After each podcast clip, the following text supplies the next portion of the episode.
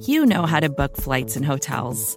All you're missing is a tool to help you plan that unbelievable travel experience. That's why you need Viator. Book guided tours, excursions, and more in one place. There are over 300,000 travel experiences to choose from, so you can find something for everyone. And Viator offers free cancellation and 24 7 customer support for worry free travel. Download the Viator app now and use code Viator10 for 10% off your first booking in the app. Find travel experiences for you. Do more with Viator.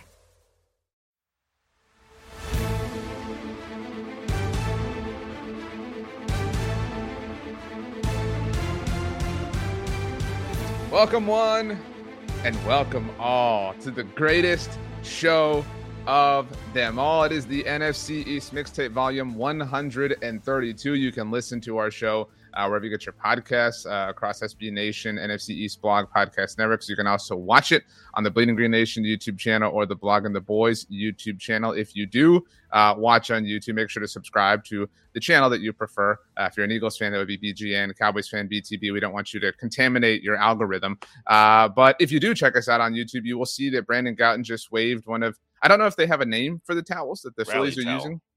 Okay, well at least it's not like at least they're not trying to do like a, a very special towel thing. Uh, my name is RJ Ochoa, BLG. The Phillies um, look great. Uh, my Astros a little bit down right now, and tough scene for me because I'm sure that makes you happy, and it makes a lot of my followers happy because they're Texas Rangers fans. So stuck between a rock and a hard place. I Yeah. am.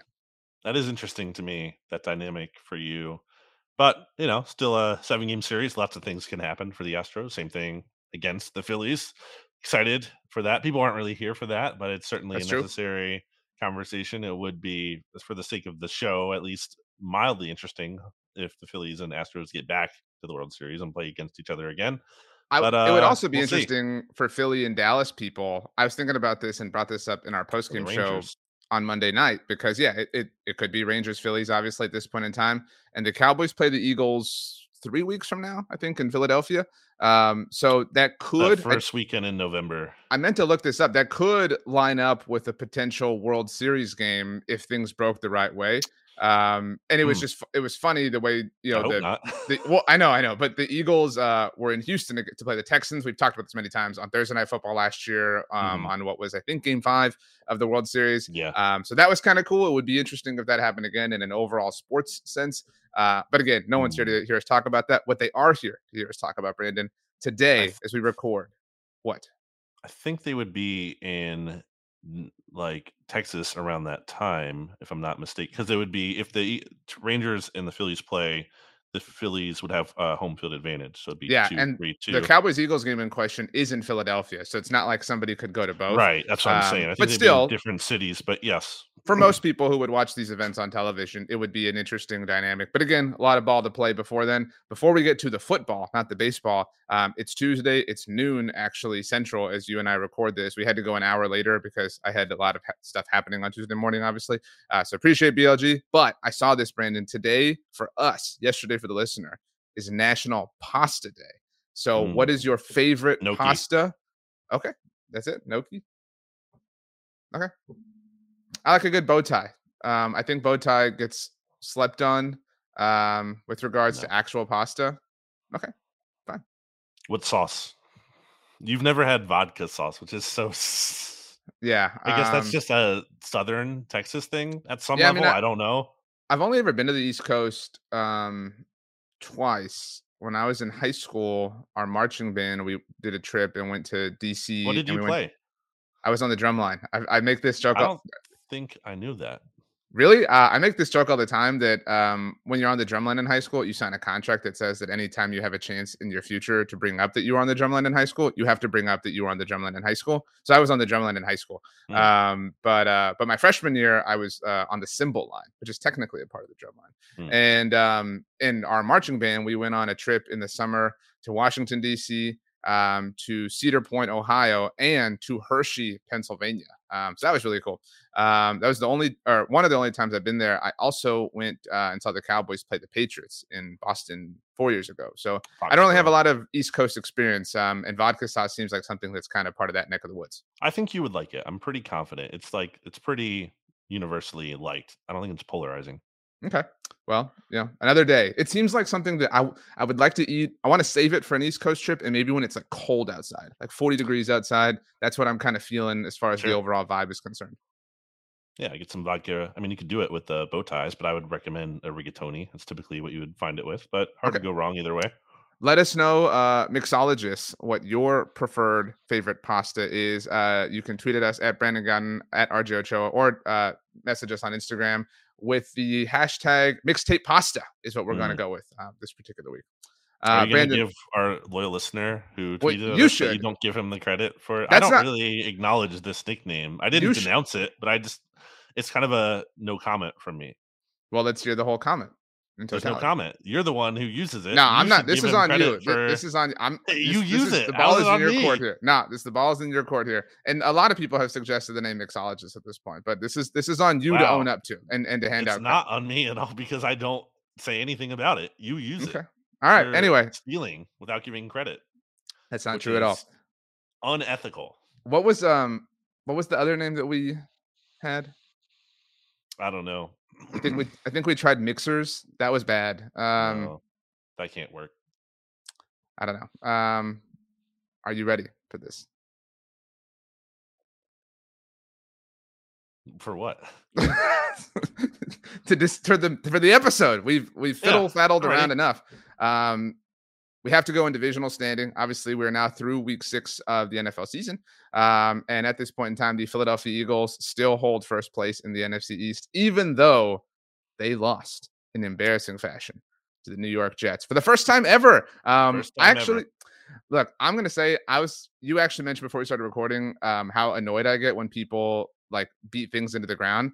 I was really annoyed at how many people on Sunday evening were like, "Wait, the Jets have never beaten the Eagles." Ever? How did you not know this? Like, it, this has been discussed a million different times. Like every time they play, it's a thing. Um, it's it's. I would honestly say it's up there with the Steagles thing in terms of things that are discussed ad nauseum. Uh, but nevertheless, it is no longer a thing. Twenty to fourteen, the final score. Your initial thoughts, of course, Brandon. The floor is yours. I don't think I'm as angry as I want to be after this game. I'd like to be able to rip people more for like, oh, you just stunk all game long. That's not really the case. I think this was a game that was uncharacteristic. I don't think I'm worried about DeVonta Smith dropping the ball wide open in the middle of the field moving forward. I don't think I'm worried about Dallas Goedert, who's been ex- extremely successful on those screenplays that they run for him, having the ball somehow bobble off his hands and right into the hands of a Jets defender. I don't think I'm worried about D'Andre Swift fumbling when that hasn't really been an issue for him this year. I don't think I'm worried about Jalen Hurts throwing the worst interception like of his career inexplicably in a key spot. I Wait, don't think that's well, going to be an issue. There were a lot of. Jalen Hurts interceptions to choose from. To be fair, Okay, that is true. And look, I do think at the end of the day, he deserves blame. And I mentioned this a lot on BGN Radio. The most blame, honestly, because you don't pay your quarterback $50 million to be like not the biggest issue or not the problem with your loss. You don't do that. It's not necessarily fair, quote unquote, but that's the expectation. If you have an elite quarterback, they have to be the difference maker.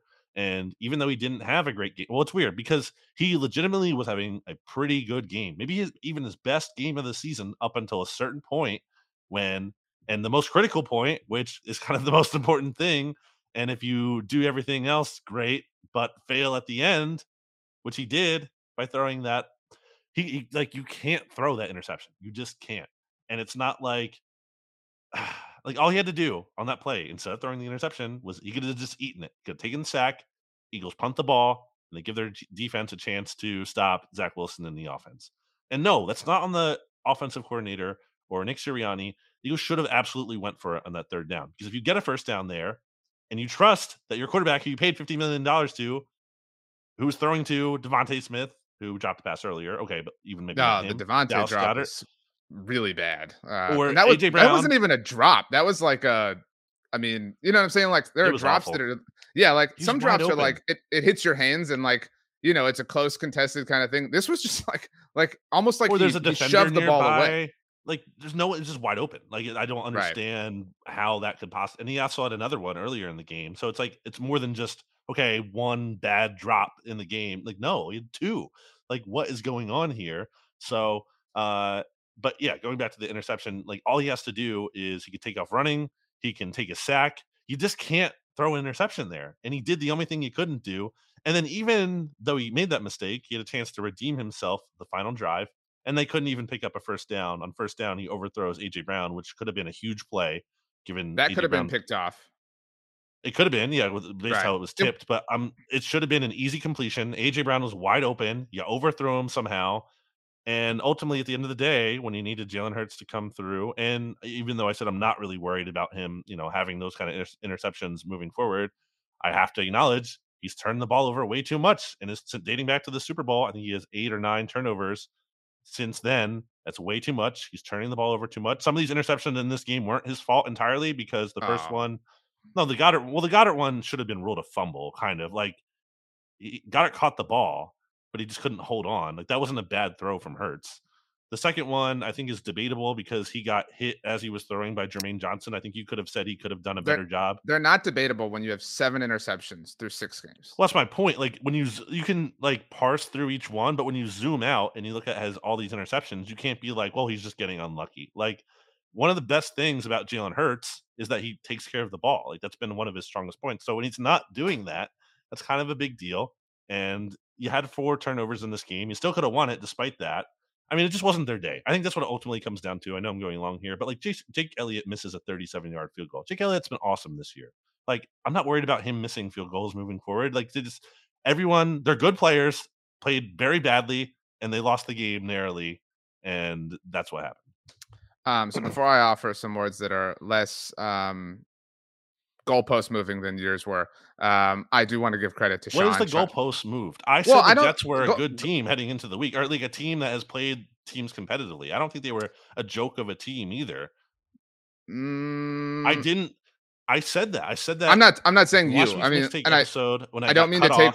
I don't mean to take like one tweet. People do this all the time. Like I don't mean to take one tweet I saw from like a random Eagles fan and say like that's representative of the opinions of the entire fan base. People do that all the time. Right? Like, oh, I saw a Cowboys fan saying this. I saw a Giants fan saying like that's not my point. Um, but so well, first of all, I wanted to give credit. Sean Daly is um is the author of Mixologist. Um, and I was looking at Sean's uh, tweets about this in uh, last December. Sean noted um, that he had looked up search history to confirm that he was the first. So um, I haven't done that, but Sean has uh, to you know 100% check that you know mixologist is trademarked by Sean Daly. So yeah, you should feel bad for not offering the credit that I was willing to. Um, anyway, um, yeah, I mean, I'm willing to certainly say that things like the missed field goal, you know, whatever, but those things do like, I mean, he won't like not miss a field goal the rest of the season, right? Like, yeah, again, even if he misses one or whatever, like the Eagles were I don't want to say playing with fire. That's not the right way to put it, but they were playing poorly kind of at, at, different points in the season and had managed to pull off one drive to like ultimately win it, however that was necessary, like to kind of ice the game or keep the ball away from whoever they were playing.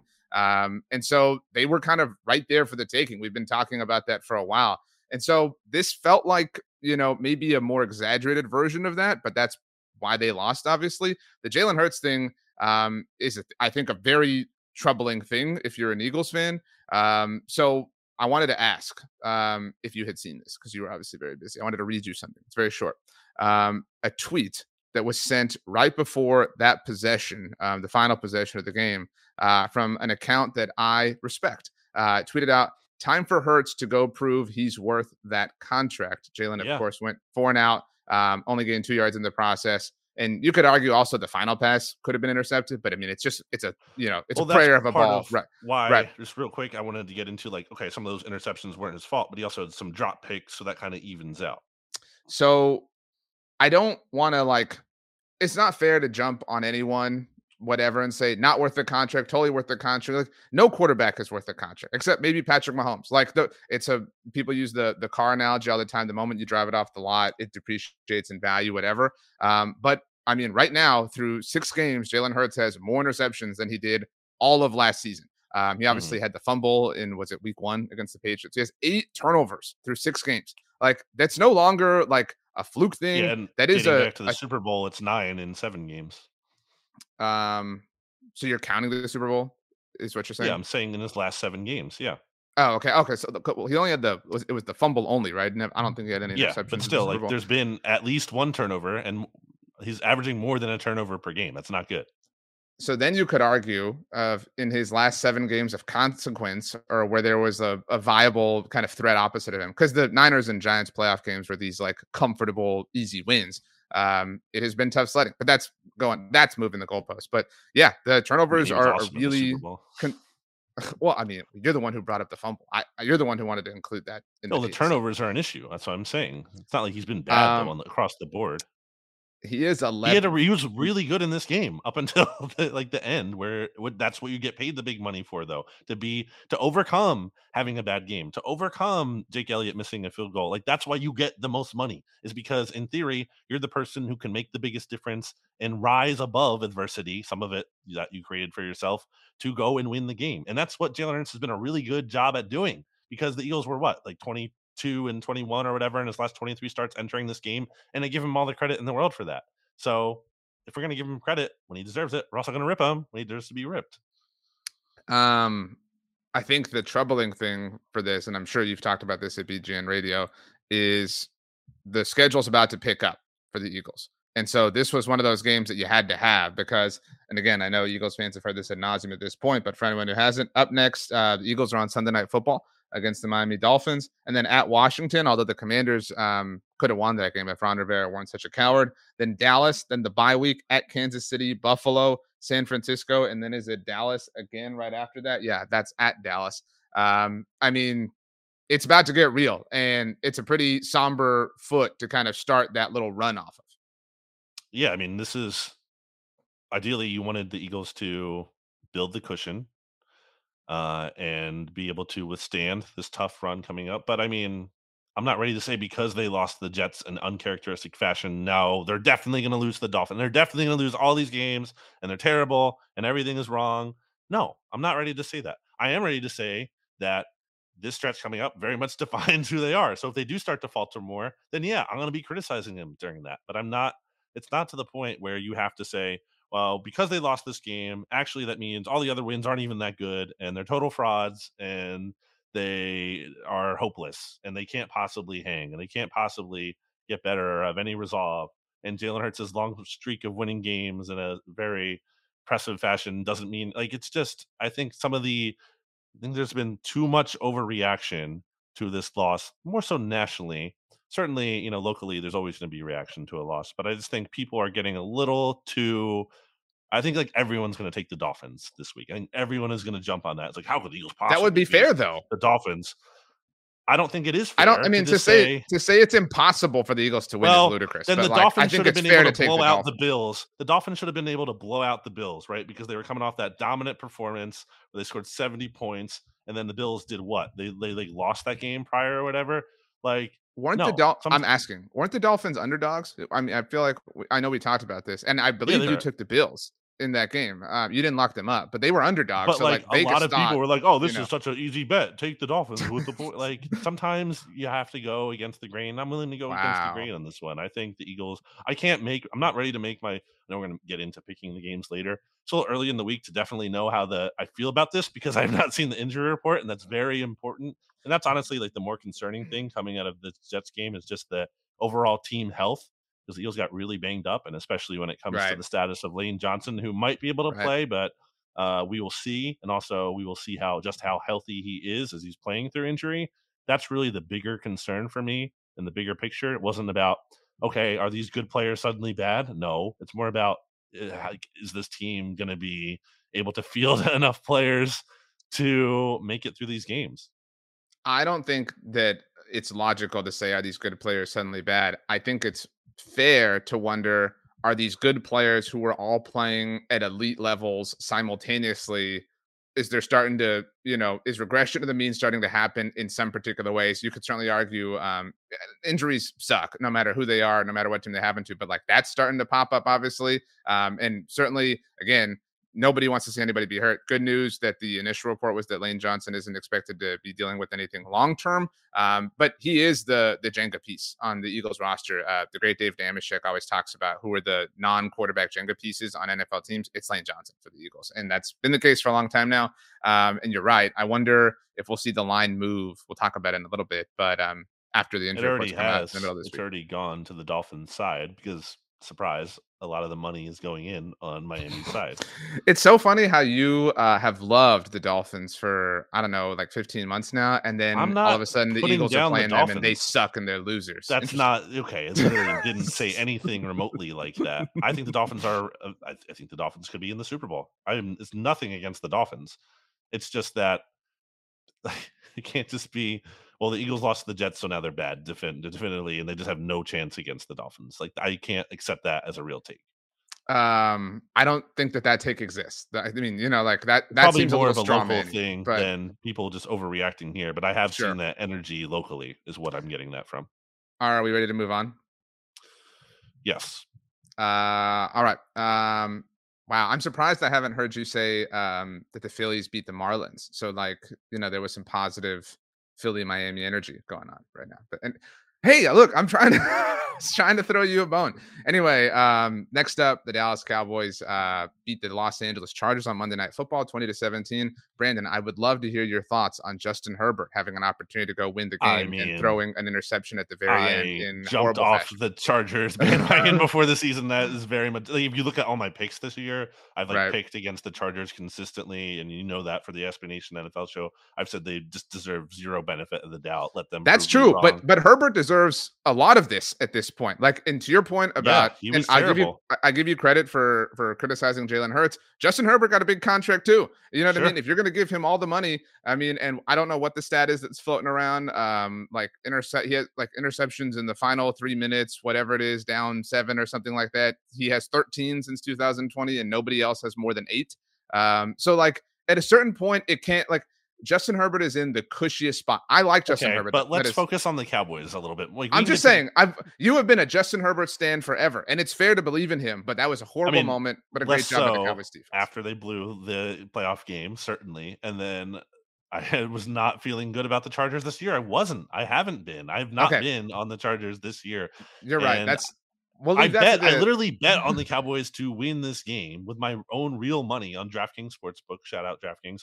And I also and anywhere I picked them against the spread and my straight up picks, I picked the Cowboys. I, I had full com and in the NFC's mixtape last week, I had full confidence the Cowboys were going to win that game because I had zero confidence in the Chargers. So it's I know I'm not like surprised that the Cowboys won well, that game. We'll leave uh, that discussion for the AFC West mixtape, which I wish sure. was a joke that I was making, but it's an actual well, real I mean, thing. You like it. You actually um, like it because it's whatever. Anyway, know, um, imitation Cowboys, is the highest form of flattery. They say this was a tough, grinded out win for Dallas. I don't know how much attention we didn't talk about this. You were paying because the Phillies were playing at the same yeah, time. I was flipping back and forth. Right. Um, it was tough sledding, man, and um, this was kind of obviously the most contentious game the Cowboys have played all season long because you know they played in four blowouts. Obviously, the San Francisco one went against them, and even the Cardinals game they were just chasing almost from the jump. Uh, but this was kind of back and forth. The Chargers scored early on, and then Dan Quinn kind of put the clamps on. Um, Kellen Moore didn't really have that great of a showing, which was, you know, a positive thing for the Cowboys, but Mike McCarthy did not either. Uh, Dak Prescott mm. really was just kind of the hero for the Cowboys. Mm-hmm. To your point about why mm. you paid quarterbacks the big bucks, he was the the most stabilizing thermostaty player on the offensive side of the ball. Um, I I did have Mike McCarthy as not only a stock down, but my leading stock down, the person I gave the most attention to. Um, talked about him on our post game show that uh, the BTB listeners have obviously heard.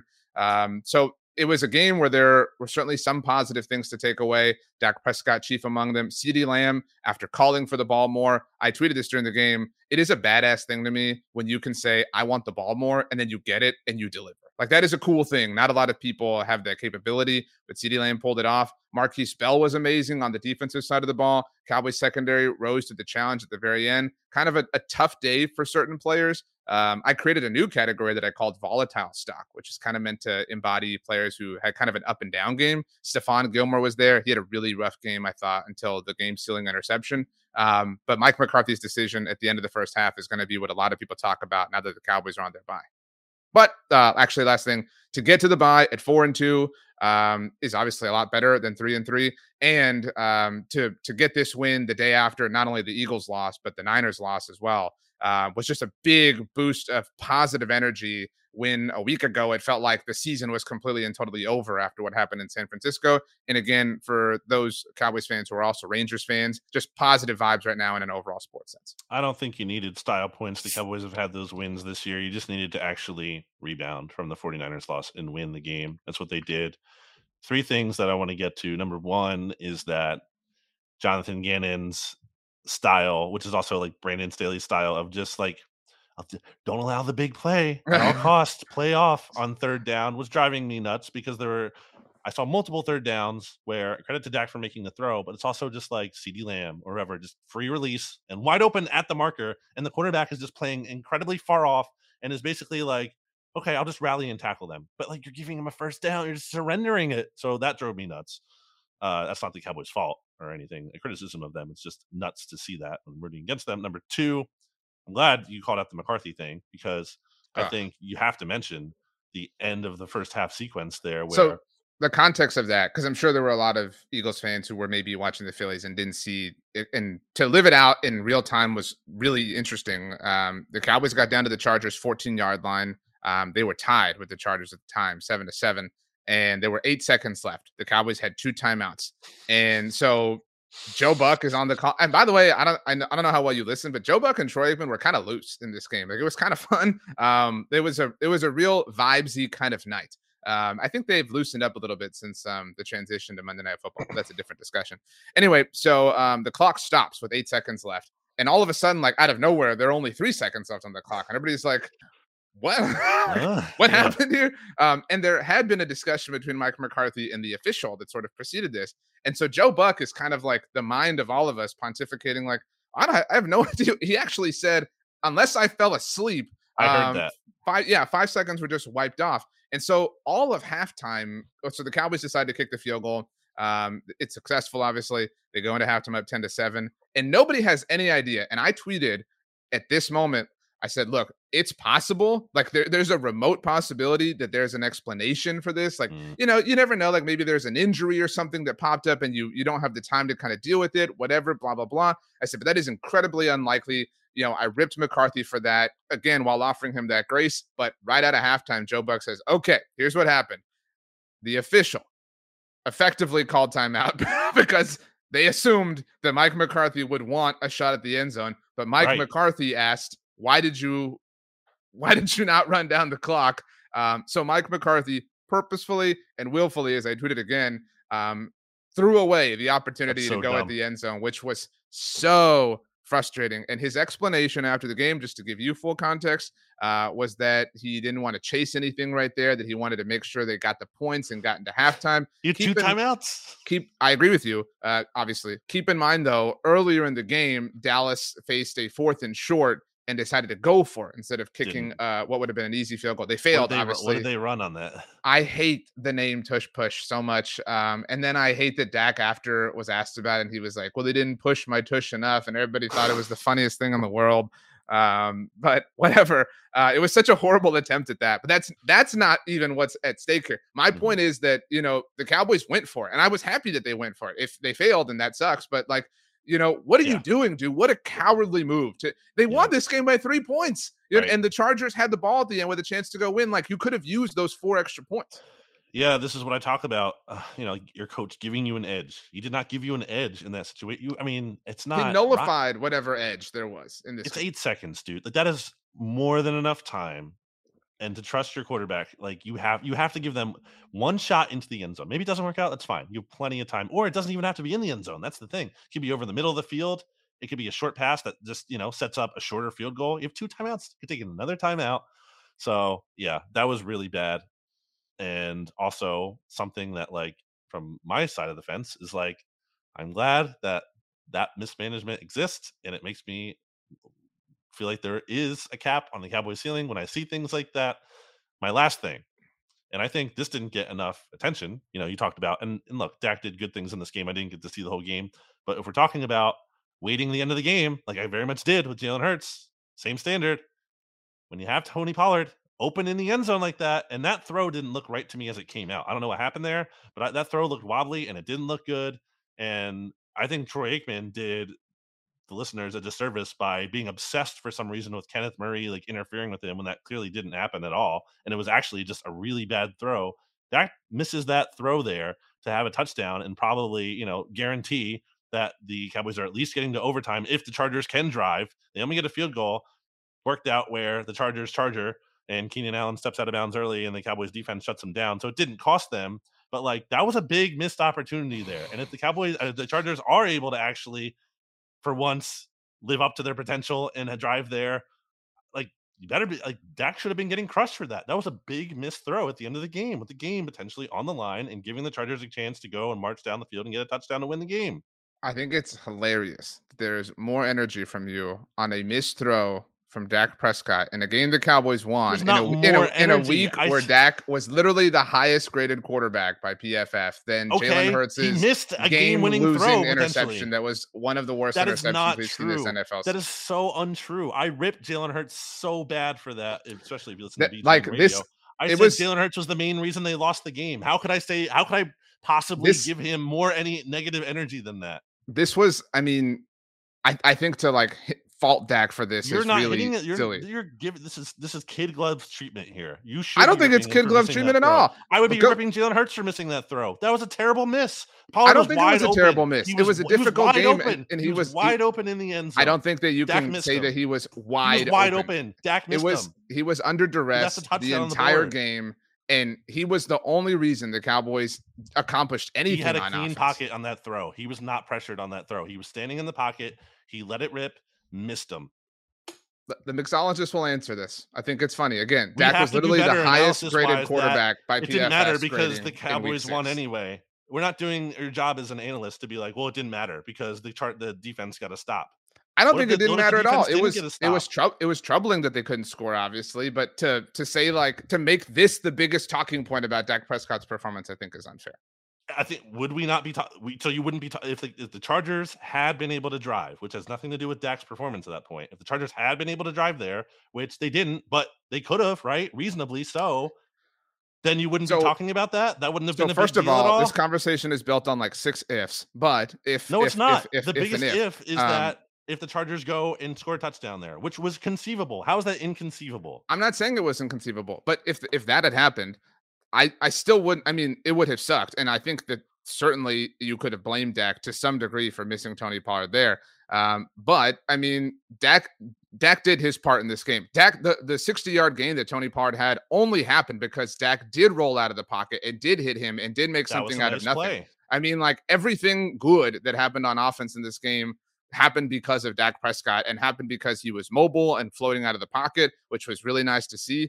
Um, so had that happened, I mean, I wouldn't have come back and been like, "Oh man, this is on Dak because he missed this throw to Tony Pollard." Like that would have been, you know, maybe one of the butterfly effect moments. No, like the the villain. Jalen Hurts game, had the same kind of game you're talking about that Dak did earlier in the game until messing up at the end. And I'm crushing Jalen Hurts for that at the end. That but he did not have the same, game. He threw two interceptions before the interception at the end of the game. Like Dak those didn't were, hurt his team like that. I mean, those were not on him as much. Okay, uh, as much. The second one, maybe. The second one is debatable. I think you can debate that one. The first one was not. First one we came here after the Cowboys lost to the, the Jaguars last year when Dak's game losing interception was tipped out of Noah Brown's hands and he was not afforded the same kind of grace. So again, but you brought up the same point that it's like, okay, maybe that exact interception isn't his fault, but you look at how he's leading the NFL interceptions, and you can't just Jalen Hurts has okay. the most interceptions of all NFC quarterbacks. The only quarterback yeah, with more interceptions than him I'm is Jimmy Garoppolo. He has I'm the same amount that. of picks as Mac Jones. So I'm saying that's a problem. Again, to harp this much on the one play that Dak Prescott missed when it's he made every other one throughout the night. Play, potentially, it wasn't the game defining play. The game defining play was because the, the defense stepped up, but it, it was because in the scenario where the Chargers were able to go no, down and get if, a touchdown. Yes, if the was. Chargers had gone down and scored, the villain of it all would have been Mike McCarthy, rightfully so. If anyone oh, limited, if anyone put a cap on them throughout the night, it was Mike McCarthy. And there's a lot of Cowboys fans. I don't like coming at him like this because I'm a fan of his. Uh, but Michael Gallup had a really poor showing in this particular game. I don't know if you've seen any of this conversation online. touchdown.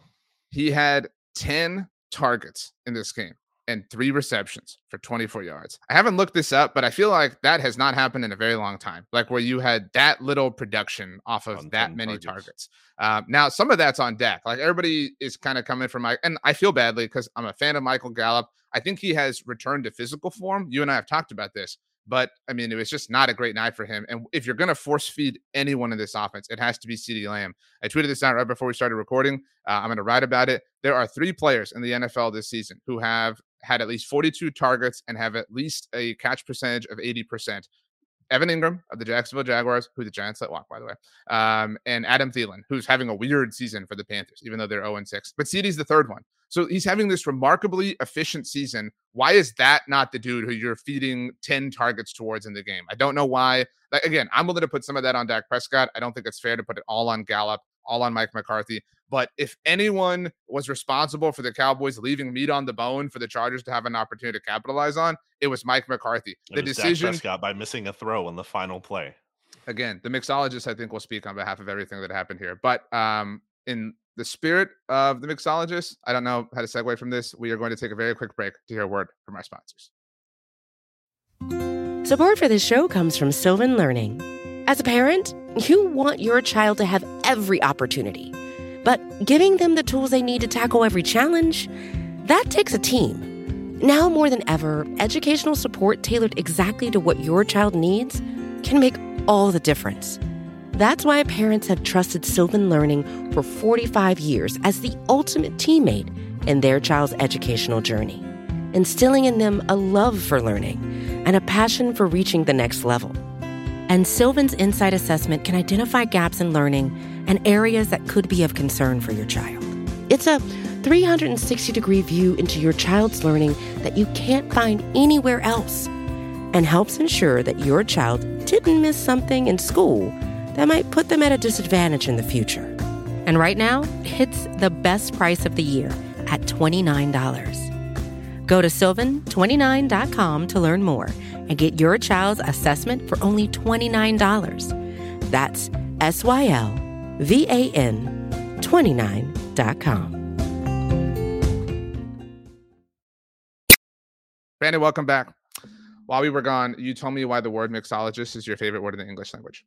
Do you leave enough time for the break in terms of like, does Rachel have to like, is that hard for her? You know, because if you give her Um, like the extra second, then so- she can make it a clean break.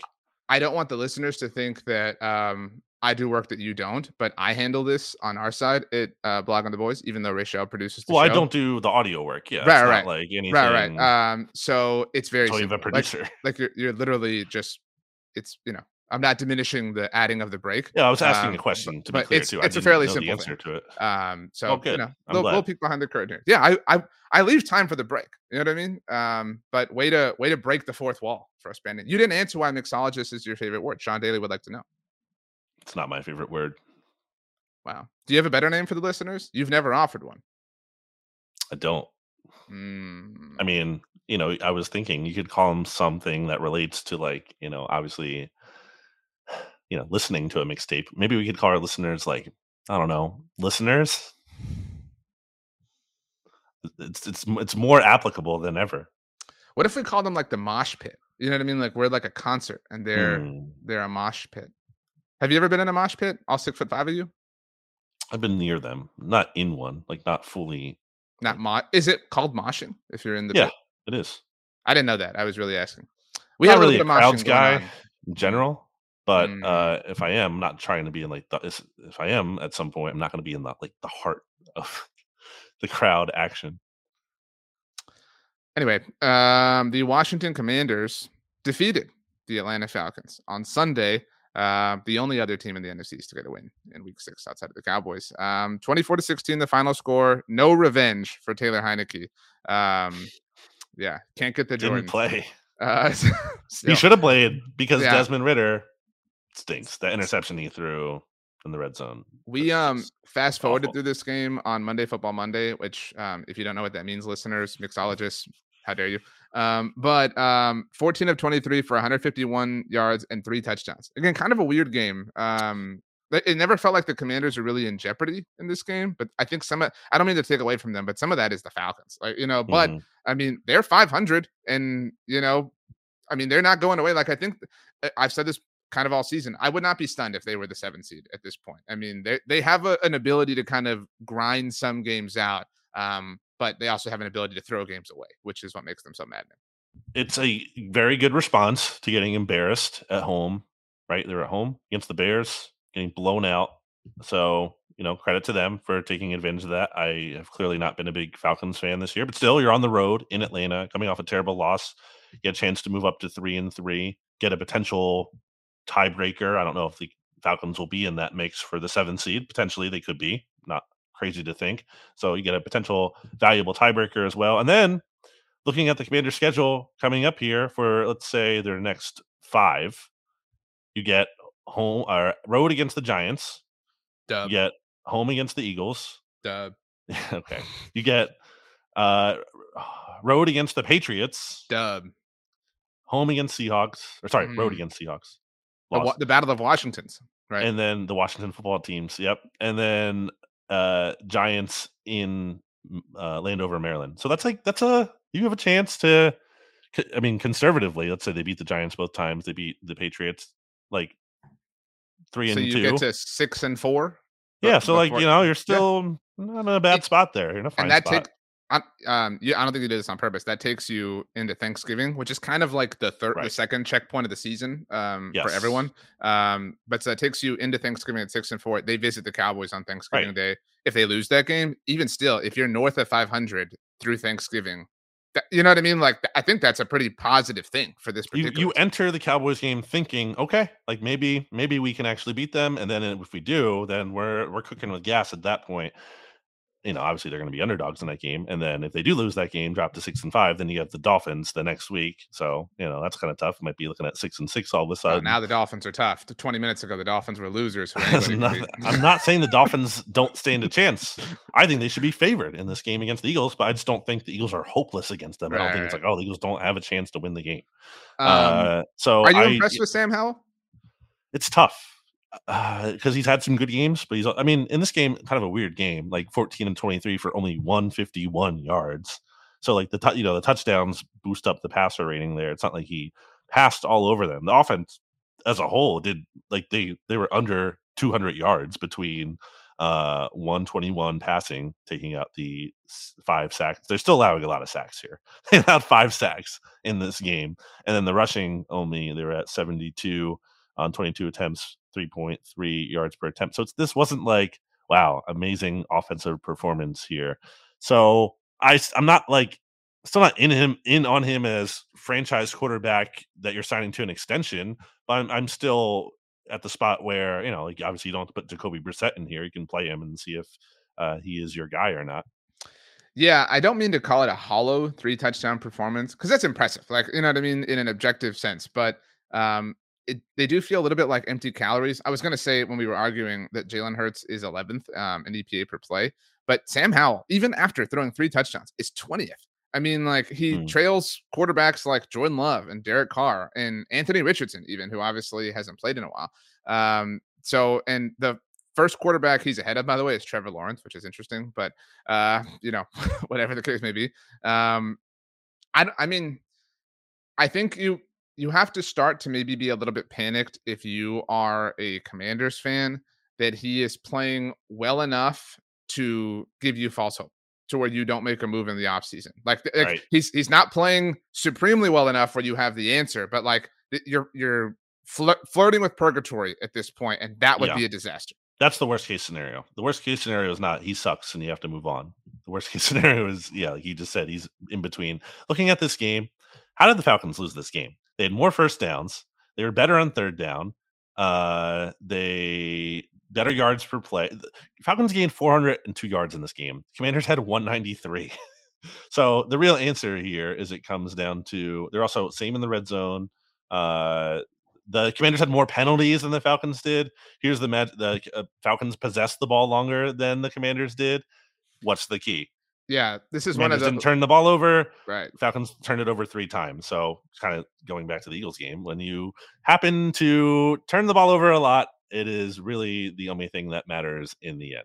The Commanders were two for ten on third down. Yeah, Two for like they, 10. they, so they okay. Like looking at this, these numbers more. The Commanders like this isn't like well, the Commanders went to Atlanta and they outplayed them. I mean, they took care of the ball, and that's important. But it's not like they went down and put a beat down on the Falcons. It's just that they made fewer mistakes, and the I mean, Falcons the Falcons beat themselves a little bit more here than the final score would show. I think. so like literally everything. I mean, you kind of said it, but like, um, and like when you go to like your generic kind of like team stats listing, like whatever you know site or whatever you're using. I mean, literally every single category. The Commanders are not just like outperformed, but like significantly outperformed. Um, I mean, like, um, turnovers matter. Like, you know what I mean? Like they they can literally flip games. They flipped So this that- game yeah. in favor of Atlanta.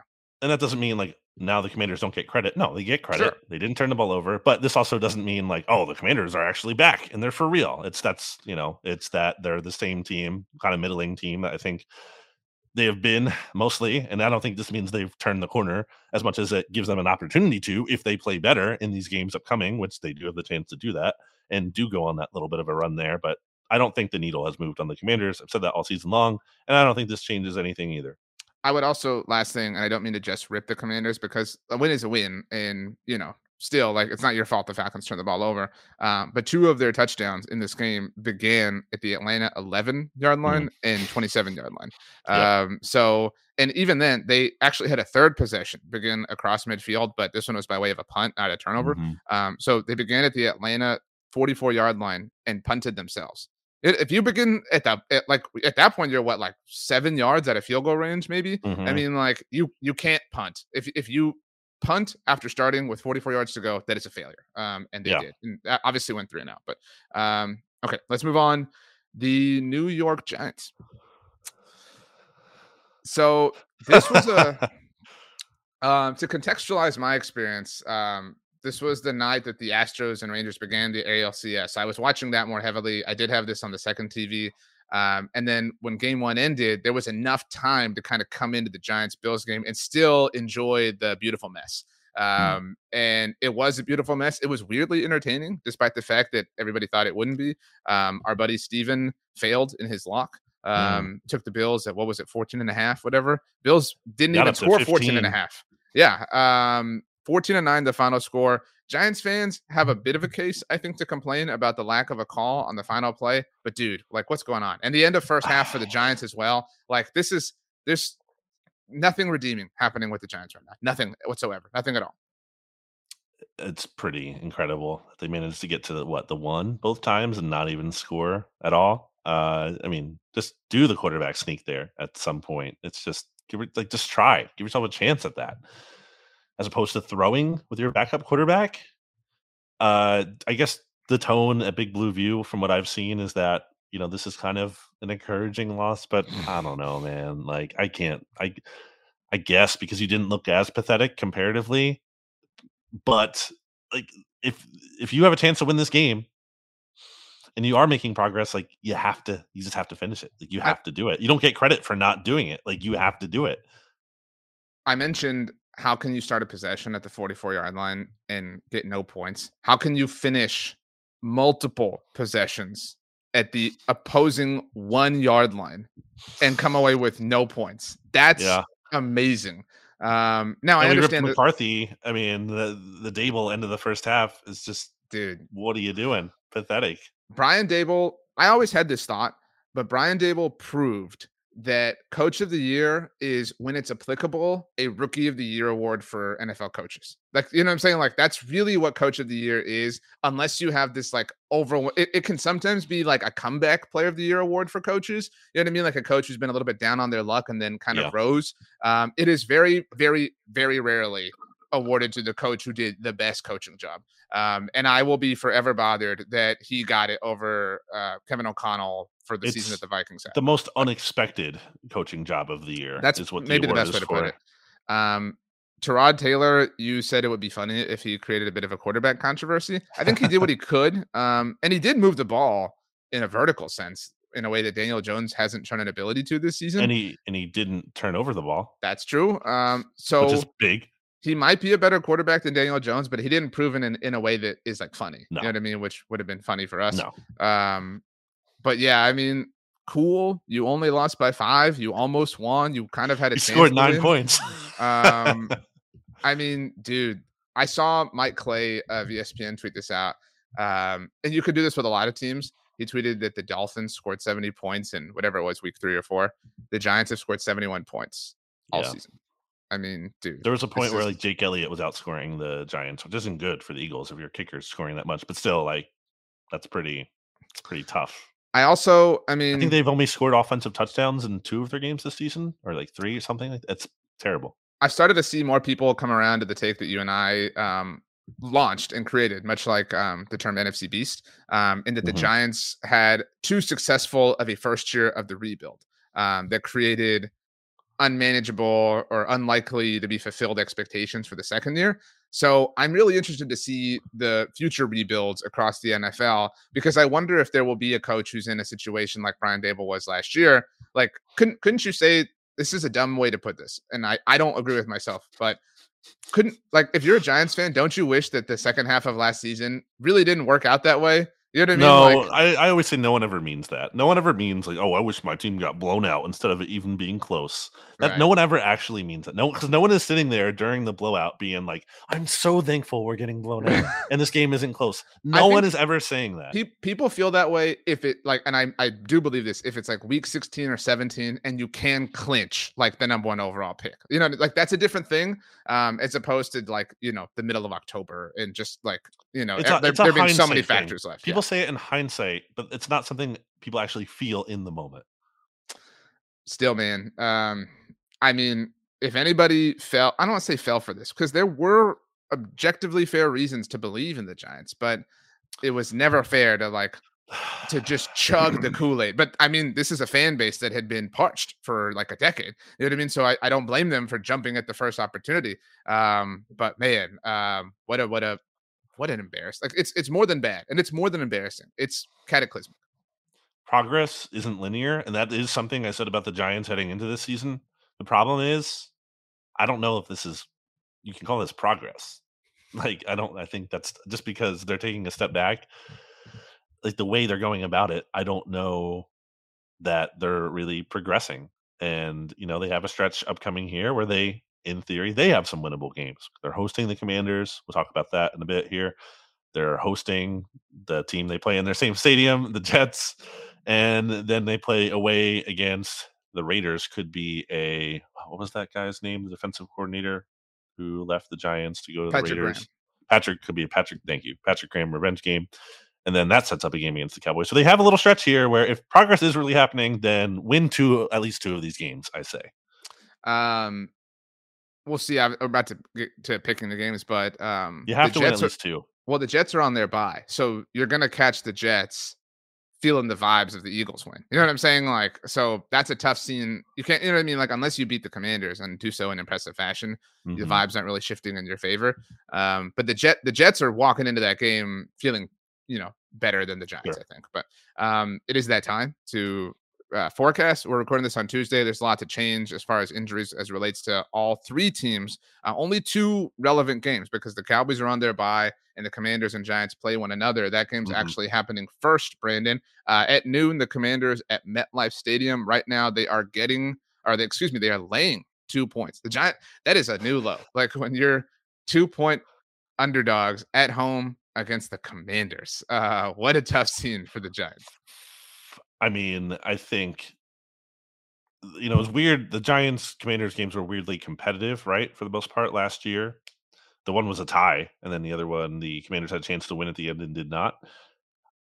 The Giants offensive line is an issue, and the Commanders defensive line is like the strength of their team. So I think that's a mismatch in the Commanders' favor. Both these teams, I don't think, are very good, but I am going to go with the commander. Commanders are what? They're you said they're they're giving points. Uh yes, the uh Commanders are giving two points. They're two point favorites on the road. Then yeah, I'll take the Commanders to win and cover. I um I don't want to spoil my Eagles pick, but I've been saying about them like I'm going to keep picking them until I have a reason not to, right? Like I'm going to keep mm-hmm. picking until I, you know, whatever until something changes. And I feel the opposite way about the Giants. Like I don't care who it is. Like I'm I cannot pick them until they prove otherwise. Granted, they did cover last week, but I I mean, I'm I'm obviously down on the Bills. I've said that many different times. Um, they really escaped um, a slew of national controversy with a win. Um, and now they get to dunk on you know the Niners and the Eagles because they won because you know history is written by the winners, mm. um, whatever. But um, so yeah, I think some of that was the Bills um, and maybe the Brian Daboll of it all, uh, but whatever. But I'm taking the Commanders. Like I I am that unconfident in the Giants that I will, with sound mind and judgment, take the Commanders. Mm. So and plus two points. I mean, it's effectively a pick 'em. I know yeah. it's not, but like you know, it's yeah. close enough. So cool. Uh, Cowboys on bye as mentioned. Uh, we're dropping deuces here on the NFC East mixtape, Brandon, because at present moment the Eagles are two point favorites at home mm. against the Miami Dolphins. I did want to give you a next gen stat um, about this game if you're okay with it. Um, correct me if I'm wrong. The Eagles are wearing their Kelly green uniforms. They are first time since first time of this iteration, first time right. at all since the 2010 Kevin Kolb season. So opener. first time in the Nike era because they took over in 2012, right. right? Okay, so um, but what I wanted to bring to your attention, and I don't know if you know this, um, so far this season, every game on Sunday Night Football, and that includes the Week One game on a Thursday night, which is the Sunday Night Football broadcast. Every game has been won by a team wearing either a white jersey or a red jersey. Um, the Chiefs Niners and the Bills, who wore their alternate reds uh, on Sunday night. Uh, those are the non-white jersey wearing wow. teams to win on Sunday night football uh, this season. Although the Chiefs did lose in a red jersey in that first Thursday night game to the Lions, who were wearing white. But so, are you concerned uh, that, the, that the Eagles are not wearing white or red? The Dolphins, in fact, are wearing white. Well, the Eagles actually had a really good record, I believe, with their black pants that they wear and they actually did the rare combo last week of white top black pants. Mm. They only started mm. doing since Jalen Hurts asked the team to do it in 2021, and they lost to the Jets. So uh, maybe I'm not putting as much stock into the uniform thing, or maybe maybe the red and white is what's taking over. You know, Citizens Bank Park, and that's you know maybe all the vibes are there right now. You know what I'm saying? But this is a thing, as far as I'm concerned. I do think that the Dolphins are a very, very good team. I also think that it's not just time to abandon ship on the Eagles, where I think a lot of people will be picking the Dolphins this week. I think it's going to be a really good game, really close game. I think the Eagles learn and also get a little less unlucky. They're not, I don't expect them to turn the ball over four times again this week. So I think that it's really close, good game. I said in my preseason prediction win loss article and the schedule came out that the Eagles would start the season five and one. I like, and obviously that was with Aaron Rodgers playing for the Jets at the time. So I, I said they were going to lose either the Jets or the Dolphins game, but they will win the other one. And I'm going to stick with that. I think they're going to split those two games between the AFC East. I think the Eagles will find a way to win. Now, again, I have not yet seen the injury report, and that is especially important for the Eagles this week. Right, right. Considering all the injuries they have. So I reserve the right to change my prediction. Let's say if we're doing, you know, TGI football on Friday and my own uh, my actual like score prediction for the game is very much not ready to be made until I see the injury report. At yeah, least one injury report. And the but, line could the line could move significantly, right? Sure. Like if, if Lane's out, it might it might be a pick or something like so, that. And that that changes things too. I mean, in most weeks, I'm not ready to like make my final pick on Tuesday, but especially this week is a little bit more of like I need to see some more information before I'm fully confident in it. But for now, I'm going to take the Eagles to beat the Dolphins. Um, so you were right, um, obviously about the Dolphins and, and Bills game. That is really weird actually to look back on. Um, because that's like the one time the Bills have like really, really, really flexed against a, a contender this year. But whatever, it's still early. No need to have any hard takes by anybody. Um, and and in that game, the Dolphins were underdogs. And again, I think it was like three and a half, which is why you're right. Everybody's like, oh, two and a half, I think. Um, the Dolphins' offense just looks incredible. I mean, it it, it, it looks otherworldly. Um, like if you look on RBSDM um, at like kind of just offensive success, like they're like off the like Absolutely. off the sheet. Like you know what I mean? Like it's amazing. And the Eagles' offense has been efficient this season. Um, not to the same degree as last season, but they're rushing. It's actually been more in some ways. If you but look that, at, like, I was going to say per play, the, the rushing efficiency is really impressive, and, and that's mm-hmm. obviously maybe how this game is won. Um, just kind of you know, I hate to be like super old school. I know we're talking EPA per play, but like go complete like archaic discussion, like oh, just grounded, you know, ground and pound keep, keep and long offense yeah, off long field. methodical drives, whatever. That's I think the the way which they can do. They've done that right. Like if anyone can do that at this point, outside of maybe the Niners, it's probably the Eagles. Um, so I'm I'm interested. I'm really really in every game of the year that we've kind of hyped up has really failed. Um, and the Dolphins were a part of one of those, and obviously lost it. But that was a, a boring game. Dolphins Bills, Cowboys Niners didn't live up to any kind of the billing. Um, so I would love to be entertained and have a great game kind of back and forth um, mm-hmm. to really kind of experience something fun and interesting. Obviously, I'm rooting for the Dolphins um, to win. Um, I would love to see too, just because I'm curious about it. I would love to see the Dolphins get out to like a 14 point lead. I would love to see the Eagles offense kind of have to to press in that sense, uh, just because again we haven't really seen that this year except for the very end of the Jets game. So at this moment, the fact that I'm getting points I'm going to take the Dolphins, but with, like you, I'm going to reserve the right to change things. And I've said, and you can back me up, until things change with the Eagles, I'm going to keep picking them. I'm going to keep picking them. I'm a little bit too spooked at this point. And if it weren't the Dolphins, maybe I wouldn't. But the Dolphins look like maybe the best offense in the NFL, so I'm going to side with them. Um, so that is our only pick that we are different on this week. All right. Wow. Are you ready for songs? Yeah, what's your song? Or we'll start with Rachel, of course. Rachel, um, always the early bird, got her song in, I think on Monday, actually. Uh, she has chosen Comfortable by Lil Wayne and Babyface. Are you feeling comfortable? Uh, I feel fine. Okay. Just fine. I don't feel amazing, fine as a synonym for comfortable. Terrible. Okay. Um, we have kind of at times used uh, songs that are like themes of where the Cowboys mm-hmm. or not the Cowboys, but the Cowboys and Eagles are at. So, um, in a literal sense, I'm going to go with uh, the song "Bye Bye Bye" by NSYNC because mm. the Cowboys are on there. By I recently watched the NSYNC mm-hmm. episode mm-hmm. of Hot mm-hmm. Ones. Um, it mm-hmm. was a different kind of Hot Ones episode with five people mm-hmm. being on that side of the table.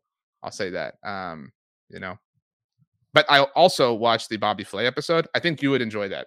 Um, it was really cool to see somebody with like a, a knowledge level of food um, attack the wings the way that he did. So check those out. Free plug for hot ones. How would you how do you spell in sync?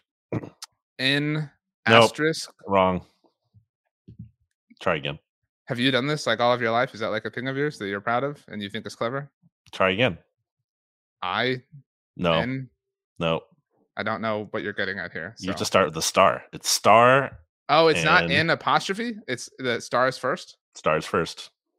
I always thought, and I guess right now I thought it was in, then the star, then sync, because that nope. would make sense because you're in space. No, it's yeah, but it's it's star. I mean, there there was the uh, it has it says I'm looking at uh, Genius.com right now, and it has like little asterisk at front because you know that's like the A S C I I form. Uh, online as opposed to actually being able to type a real star on your keyboard, which you can do. Anyway, it says uh, asterisk sync, all capital letters, sometimes stylized as star in sync, formerly stylized as apostrophe and space sync, not capitalized except for the N and then the S at the beginning of sync. Man, so that would have been real. Um, thank God that this happened before the internet because this would have been horrible for SEO. You know what I mean? Yeah, star in sync. I mean, that's just like, you know, if I'm asking you, how would you spell ACDC? Um, I would say AC slash DC. Yeah, or AC lightning bolt DC. Either way, like the point right. is, like you have to acknowledge that it's not just literally AC DC, even though we say um, it that way. Um, okay. What's My song? Is it something is, by ACDC? No, I was, it's between songs. It's tough. Uh, I was thinking, do I do Halloween? Do I do what I've been listening? I'm surprised to? you haven't done the Philly song at this point. Like, don't worry about that. Uh, don't worry about that. Uh, I think I'm gonna go with my. Hmm, Last week, go... by the way, your song was so complicated. uh, so good. It's so... such a good song. Uh, I'm gonna go with "I Won't Back Down" by Tom Petty because that's my theme. I'm not backing down. I am not saying everything is fine and good with the Eagles, but I'm also not willing to say that they're hopeless at this point and everything is going bad. And if they do lose and they get blown out by the Dolphins, look, I'll be the first one to say I was wrong and I'll rip them. Not afraid to do that. But for right now, I talk about benefit of the doubt a lot. I think they have earned some, even though they lost to the Jets. I still think they have enough goodwill built up that they I am still giving them some benefit of the doubt here. It's in Philly. I'm gonna say I Won't Back Down by Tom Petty. Um, I said this um, in a few places. Monday wasn't a must-win game for the Cowboys. Um, like um, shout out to Tom Downey who runs the Cowboys Report YouTube channel. I he put this in a really well way. I thought I, he said you can only kind of say that like maybe two or three times a season, right? Because like every game is a must-win, but like you can only really call something a must-win. I think it would have been if the Eagles had won. Right. Well, so I I still disagree. It, well, the Cowboys I mean, would have been down three games. I know, but still, like it wasn't a must win, but it was about as close as you can get to being ready to kind of put that label on it. And that exact description is how I feel about this Dolphins game for the Eagles, but in a different context. Um, this is a must or not a must win, but it's close in terms of proving the status quo hasn't changed, right? Like the, everything is still functioning at, at it's this like a morale high, must win. Yeah, at, the, at this high of a level, you know. Otherwise, like a loss, particularly a blowout loss, could could incite this conversation of oh, now we're just like every other NFL team. You know what I mean? So um, it's important. I it's a power rankings must win. Ooh, that's a good way to put it. Uh, where did you have the Eagles in your power rankings this week? Uh, I've not done them yet, wow. so I have to do that. But if looking at it very quickly, um, I mean, I'd probably I'm obviously going to drop them. Uh, probably drop them to. It's tough though because like the Bills lost two. Um, I Seahawks my, also um, lost top eight. I have the Cowboys at eight. So my top eight are the Chiefs, Dolphins, 49ers, Niners, Lions, um, Eagles, Bills, and Ravens before the Cowboys. Teams above the Eagles right now, I'd put would be the Chiefs, Dolphins, Lions, Niners, Niners. That's yeah. That's where I had. Them. I, I think that's them, it. Yeah. I had. I still yeah. had Philly ahead of the Bills. The Bills. It was such a gross win, and like it wasn't. I mean, maybe it was a moral loss for the Bills. Another term you coined here, but mm. I mean, you hope so at least. But whatever. Um, cool as we leave, Brandon, I would like you to tell us. We're getting to that time. Your top two. Nobody ever does top two. It's top three, top five, but your top two favorite Halloween candies to get while trick or treating. This is specific to like, you know, it's pretty accessible mm-hmm. when trick or treating. You can't be like, oh, I like this very niche, you know, candy bar. No, like uh-huh. it's a uh-huh. commonly distributed thing amongst trick or trick or treating situations. I want the Reese's peanut butter cup, but this the one shaped like a pumpkin specifically. You know, like the holiday special one. I want that. Mm-hmm. Big on like specific, you know, thing. Like, yeah, I want my mint chocolate ice cream to be mint chocolate chip to be uh, green, even though it okay. doesn't functionally change the taste of its white or it's just the food dye. But I want it to be green. The aesthetic okay. aesthetics are part of things. Anyway, yeah, it's an experience for sure. Okay, yeah, that's why people are always like, "Whoa, well, who cares about the jersey numbers or the jersey colors?" It's like it's all part of it. Everything mm-hmm. is part of it. Anyway, that, that like that's why you should only like the jersey choice should be like it should be part of the weather and the time of day that the game is happening. You know what I mean? Because mm. some jerseys just don't. I've said before the Kelly Green jerseys I think look great in an afternoon game, but maybe mm. not so much at night. But we'll see. Uh, we'll ahead. see. Yeah, give it a chance, and then I will say a Twix because hard to go wrong with the Twix.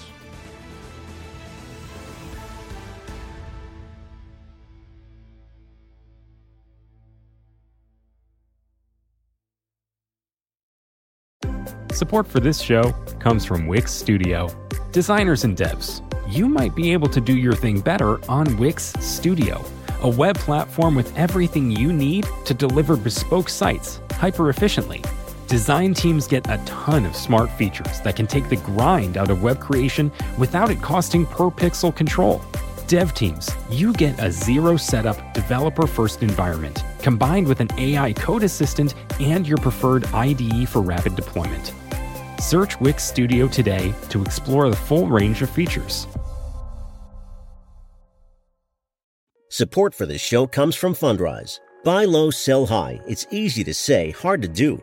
For example, high interest rates are crushing the real estate market right now. Demand is dropping and prices are falling, even for many of the best assets. It's no wonder the Fundrise Flagship Fund plans to go on a buying spree, expanding its billion dollar real estate portfolio over the next few months. You can add the Fundrise Flagship Fund to your portfolio in just minutes and with as little as $10 by visiting fundrise.com/fox. Carefully consider the investment objectives, risks, charges and expenses of the Fundrise Flagship Fund before investing. This and other information can be found in the fund's prospectus at fundrise.com/flagship. This is a paid advertisement.